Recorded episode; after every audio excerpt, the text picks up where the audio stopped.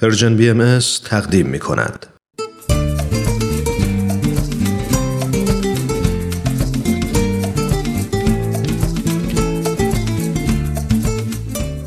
کاوشی در تعصب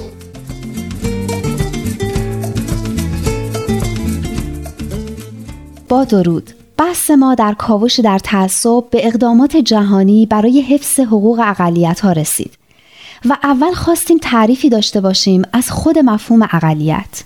گفتیم اقلیت به گروهی از اتباع یک کشور گفته میشه که از نظر مذهبی یا ملی یا نژادی و زبانی با سایر مردم اون کشور تفاوت داشته باشن. حکومت رو در دست نداشته باشن و تعدادشون از گروهی که حکومت رو در دست دارن کمتر باشه. با توجه به این تعریف از قرن گذشته تلاش های زیادی برای حفظ حقوق اقلیت ها صورت گرفته و در اسناد مختلف بین المللی که ایران هم خیلی از اونها را پذیرفته و امضا کرده هم به این مسئله پرداخته شده. هم از جهت اینکه حقوق انسانی این اقلیت ها حفظ بشه و مورد ظلم واقع نشن و هم از نظر اینکه هویت قومی و مذهبی و فرهنگی اونا حفظ بشه. شاید بشه گفت اولین فعالیت های بین المللی که در این زمینه صورت گرفته برمیگرده به بعد از جنگ جهانی اول و به زمانی که هنوز سازمان ملل امروزی تشکیل نشده بود و امور بین المللی زیر نظر جامعه ملل سر و سامان داده می‌شد. درسته. در این زمان یه نظام بین المللی حمایت از اقلیت ها به وجود اومد. به این شکل که در معاهداتی که بین دولت ها امضا می شد دولت ها علاوه بر مسائل دیگه متعهد می شدن که به اقلیت هایی که در حوزه حاکمیت اونا وجود داره اجازه استفاده از زبان و مذهب خودشون رو بدن و تبعیضی بر علیهشون اعمال نکنند.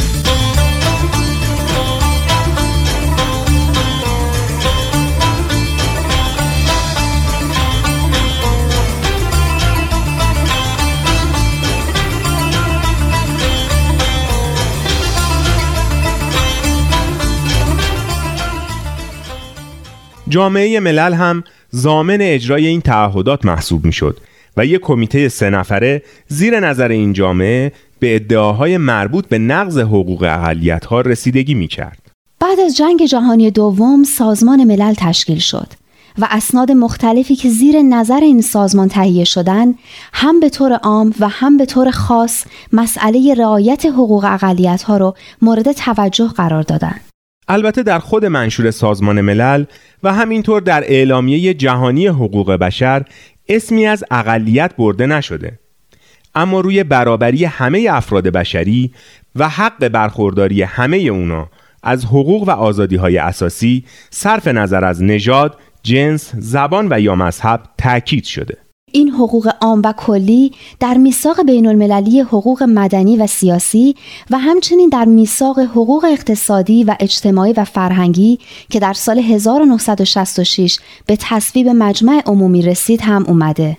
در این میثاق نه تنها مقررات کلی مربوط به رعایت حقوق همه افراد صرف نظر از اینکه چه نژاد، مذهب و یا زبانی داشته باشن اومده بلکه به طور مشخص از های نژادی، مذهبی و زبانی نام برده شده و حق برخورداری اونا از فرهنگ و دین خاص خودشون رو به رسمیت شناخته.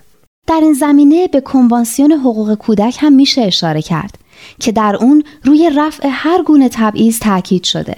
علاوه بر این اسناد که به حقوق اساسی بشر و رفع تبعیض به طور کلی اشاره دارن، اسنادی هم هستند که هر کدوم به یه مورد خاص پرداختن. درسته. مثل کنوانسیون محو هر گونه تبعیض نژادی که در سال 1965 به تصویب رسیده و تبعیض نژاد رو هدف قرار داده. یا کنوانسیون من و مجازات نسل کشی مصوب سال 1948 یا کنوانسیون ضد تبعیض در تعلیم و تربیت مصوب سال 1960 یونسکو. در مورد تبعیض در استخدام و شغل هم سازمان بین المللی کار در سال 1958 مقابل نامه شماره 111 رو به تصویب رسونده.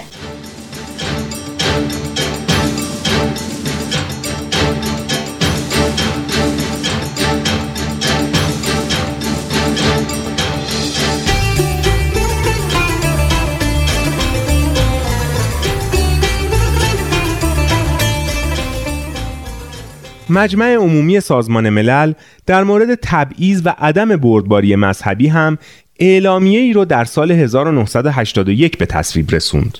اعلامیه مربوط به حقوق افراد متعلق به اقلیت‌های ملی، نژادی، مذهبی و زبانی هم هست که اونم در سال 1992 به تصویب مجمع عمومی رسیده. گفتیم که حقوق اقلیت‌ها امروزه از دو نظر مطرحه. یکی از نظر عدم تبعیض و رعایت حقوق و آزادی‌های اساسی اونا و یکی هم از نظر حفظ هویت قومی و فرهنگی و مذهبی اونها. مثلا در میثاق بین المللی حقوق مدنی و سیاسی در ماده 26 روی رفع تبعیض تاکید شده و در ماده 27 روی حفظ حقوق اقلیت ها. درسته. ماده 26 این میثاق میگه کلیه اشخاص در مقابل قانون مساوی هستند و بدون هیچ نوع تبعیض حق دارند از حمایت یکسان قانون برخوردار باشند. قانون باید هر نوع تبعیضی را منع کند و حمایت مؤثر و یکسان از همه اشخاص در مقابل هر نوع تبعیض به خصوص از نظر نژاد، زبان، مذهب و عقاید سیاسی و عقاید دیگر اصل و منشأ اصلی یا اجتماعی، ثروت، نسبت و یا هر وضعیت دیگر را تضمین کند. بهزاد خان وقتی این اصل رو با اون چه که عملا در کشور خودمون باهاش روبرو هستیم مقایسه می‌کنیم می‌بینیم چه راه درازی در پیش داریم. اما این راه دراز کوتاه میشه اگه یه عده زیادی توش قدم بذارن راهی که به عدم تبعیض و به عدالت و برابری می‌رسه تا برنامه بعد و قدم دیگه در این مسیر شما رو به خدا میسپاریم بدرود